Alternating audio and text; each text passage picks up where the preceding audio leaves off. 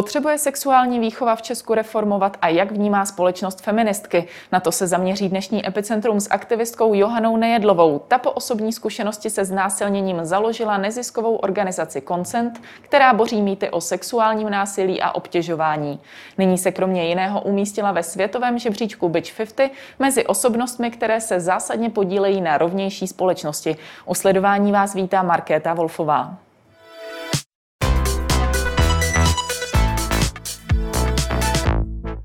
Johana Nejedlová je se mnou ve studiu. Dobrý den. Dobrý den. Dostala jste se do výběru 50 světových feministek a feministů. Co to pro vás znamená? Uh, mně to přišlo jako hrozná podsta. Uh, vůbec jsem to nečekala a ta práce, kterou děláme občas, není úplně jednoduchá a zjistit, že někdo mezinárodně ji uznává, je hrozně povzbuzující. Hmm. Zároveň jste poměrně mladá, takže uh, vnímáte třeba, že okolí na to reaguje o to pozitivněji. Uh, já myslím, že už zase tak mladá nejsem, ale asi, asi jo. Eh, je to tak, že často to, co eh, říkáme nebo děláme v koncentu, není přijímáno tak dobře, protože jsme mladá organizace. A tady to mezinárodní uznání nám snad přidá na nějaký váze. Hmm. Jak byste zhodnotila tu společnost, ve které se v té padesátce nacházíte? Co to je za lidi? Jak třeba se mezi nimi cítíte, že mezi ně zapadáte? no to je hrozně pestrá směsice od uh, různých aktivistek, političek, umělkyň, hudebnic, uh, jsou tam nějaký herci. A Cítím se mezi nimi skvěle, protože když jsem si uh, sledovala jejich uh, profily, tak spousta z nich mi přišlo, že dělají hodně zajímavou práci. Pro mě, tím, že se pohybuju v tom evropském kontextu, to nebyly úplně známý jména, ale o to zajímavější bylo si zjišťovat, co dělají. Hmm. A jak často se stane, že se v podobném žebříčku objeví nějaký muž?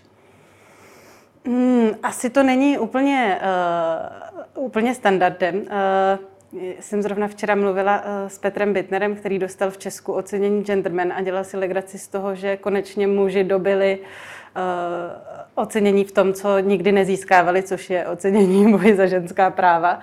Ale určitě je potřeba, aby v těch žebřících byli i muži, protože bez nich se feminismus neobejde. Hmm, zároveň ale trošku jich přibývá v poslední době, uh, podobně smýšlejících mužů. Čím si myslíte, že to je?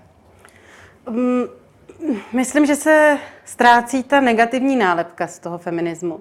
Myslím, že i spoustě mužům dochází, že to není uh, boj žen proti mužům, ale že je to nějaká snaha o rovnější prostředí jak pro ženy, tak pro muže. Protože prostě ty překážky, které mají ženy, uh, jsou patrné, ale je spousta překážek, které mají i muži. A, a s nimi je potřeba se o tom bavit a jim pomáhat, aby uh, se mohli, uh, mohli dostatečně starat o, o svoje děti v rámci dělby, uh, hmm. dělby péče o děti, nebo aby mohli třeba projevovat svoje emoce, nebo aby mohli dělat povolání, který uh, jim někteří nepřisuzují, protože je považují za ženský. Hmm. Uh, ještě když se podíváme na ty osobnosti, podle jakých aktivit přesně tedy ten magazín Bitch Media tyto osobnosti vybírá? Já jsem dlouho nevěděla, podle čeho je, je vůbec vybírá a jak se do toho žebříčku uh, ty ženy a muži dostali, ale pak jsem zjistila, že měli nějaký nominační proces a jedna z uh, followerek, co nás sledují na Instagramu, psala, že, že mě tam nominovala. Mm. Takže to bylo asi jakoby otevřený, otevřená výzva, uh, v rámci který pak vybírala nějaká porota, ale uh, já jsem ji sama nikde nedohledala, kdo mm. v ní mhm. byl. Takže může uh, možná hlasovat i nějaká širší veřejnost. Pravděpodobně. Pravděpodobně.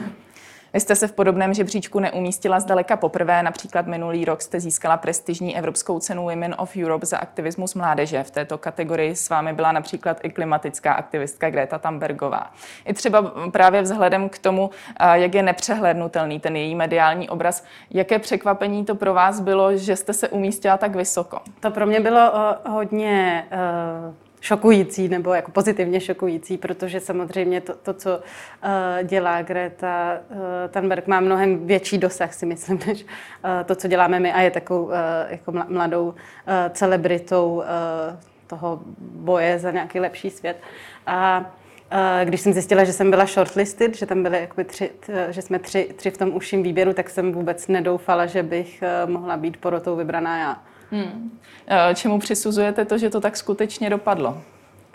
Já si myslím, že ta porota asi zároveň svým výběrem se snaží i uh, přivést pozornost k té práci a těm aktivitám, uh, co, co dělají ty, uh, ty, ty, ty vybrané ženy. A asi doufám, nebo si myslím, usoudili, že ta naše práce potřebuje ještě trochu zviditelnit. Hmm. Uh... Dokázala byste třeba říct, čím se cítíte být více, jestli aktivistkou všeobecně nebo přímo tou feministkou, který třeba z těch žebříčků vás i více těší?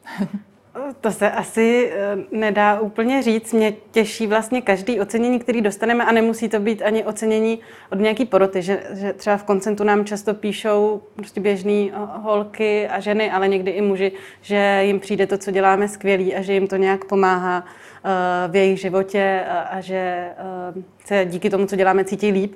A to myslím, že je vlastně jako hlavní ocenění. Jinak, jestli se cítím víc feministkou nebo aktivistkou, já úplně nemám ráda tady to škatulkování, zároveň ten termín aktivista v Česku nemá úplně dobrý, uh, dobrý konotace, si myslím, což je škoda, protože aktivisti jsou vlastně lidi, kteří vidí, že se v něčem dají věci zlepšovat a vkládají do toho nějaký úsilí. A myslím, že zrovna ten můj feminismus od toho, co děláme, nejde oddělit. Hmm. Když zmiňujete ty negativní konotace, ono se s nimi často spojuje i ten feminismus. Čím to podle vás tedy je?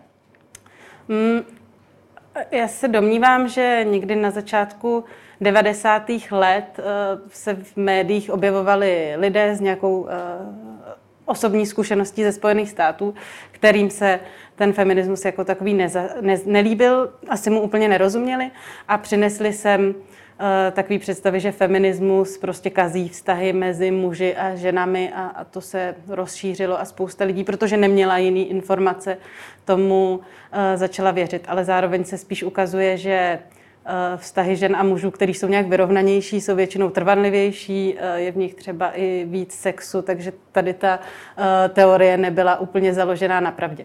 Dneska podle mě tím, jak se k nám dostává různá popkultura eh, ze zahraničí a, a eh, mladí lidi se koukají na seriály na Netflixu, tak mají nějakou blížší zkušenost s tím, jak ten feminismus může vypadat a už je tolik neděsí a nestraší. Hmm, vzhledem k tomu, co říkáte, k tomu vývoji a podobně, řekla byste i vzhledem k těm žebříčkům, že se tomuto tématu stále více fandí v zahraničí, anebo už je to vyrovnané s tím Českem? Myslím, že v Česku máme ještě nějakou Eh, cestu před sebou, ale myslím, že se to určitě hodně zlepšuje. A, a jak to pozoruju třeba na mladých lidech, se kterými mluvíme, tak pro ně to je třeba ten feminismus pro ně možná ani není takový téma, spíš ho berou jako nějakou normální součást toho veřejného prostoru, stejně jako prostě třeba lidská práva nebo uh, jiná pro demokratická, uh, pro demokratické smýšlení o světě. Hmm. Čím tedy přesně pro vás feminismus je a kde je ten hlavní rozdíl, v čem se pro vás liší, když to srovnáte s těmi zarytými odpůrci? Uh, pro mě je feminismus celkově nějaká snaha o to, aby se uh, všem, jak ženám, tak mužům na světě žilo líp, aby mohli se realizovat v tom, co chtějí a k čemu mají schopnosti, bez nějakých předsudků a stereotypů. Aby eh, ne, ne, nečelili nějakým formám diskriminace nebo uh, násilí a aby uh, se třeba mohli svobodně projevovat v tom, v čem chtějí, což stále ještě z nějakých důvodů nemáme. Pak jsou tady důležitý téma, ta, kterými se zabýváme jako nějaká platová nerovnost, kterou pořád máme, kdy si ženy vydělávají míň. Myslím, že ty odpůrci si myslí, že když o tom mluvíme, takže uh, říkáme, že, že to je převážně chyba mužů, kteří se nějak rozhodli, že chtějí utiskovat ženy. Ale je to spíš nějaký dlouhodobý uh, systém, který tady funguje, který tím, že nám mm, předurčuje práce, které jsou méně placený, tím, že se starají většinou víc o, o, o děti, Mm, což je způsobený samozřejmě i tím, že když vydělávají méně, tak dává smysl, aby s nima zůstali doma, tak je pro ně pak třeba těžší se dostávat do těch vyšších pozic. A není to jenom o tom, že bychom si mysleli, že, že muži se rozhodli, že chtějí utlačovat ženy. Hmm. Pak jsou je spousta dalších témat. Často je ten feminismus právě u těch odpůrců spojován s jakýmsi potlačování ženství.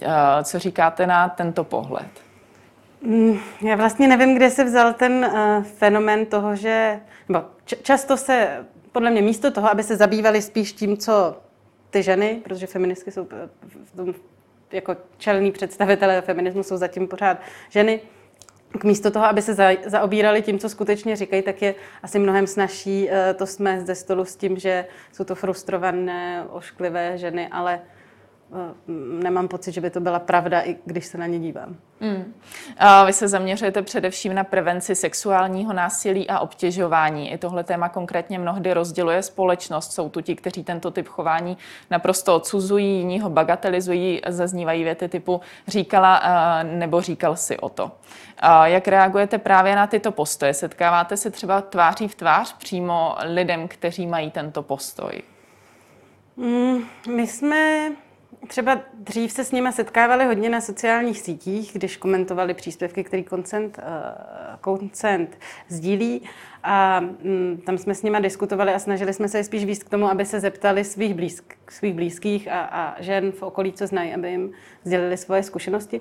Během workshopu, který děláme, máme možnost Eh, se bavit s lidmi, kteří nejsou úplně na naší straně, ale ta forma té práce, kterou děláme, není taková, že bychom chtěli prostě jako jednoduše eh, říkat naší pravdu a čekali, že ostatní hnedka přijmou, ale spíš se snažíme právě eh, se ptát, proč si to myslej a dáváme prostor jejich třeba kolegům nebo spolužákům a spolužačkám, aby vyjádřili, jak to vidějí oni.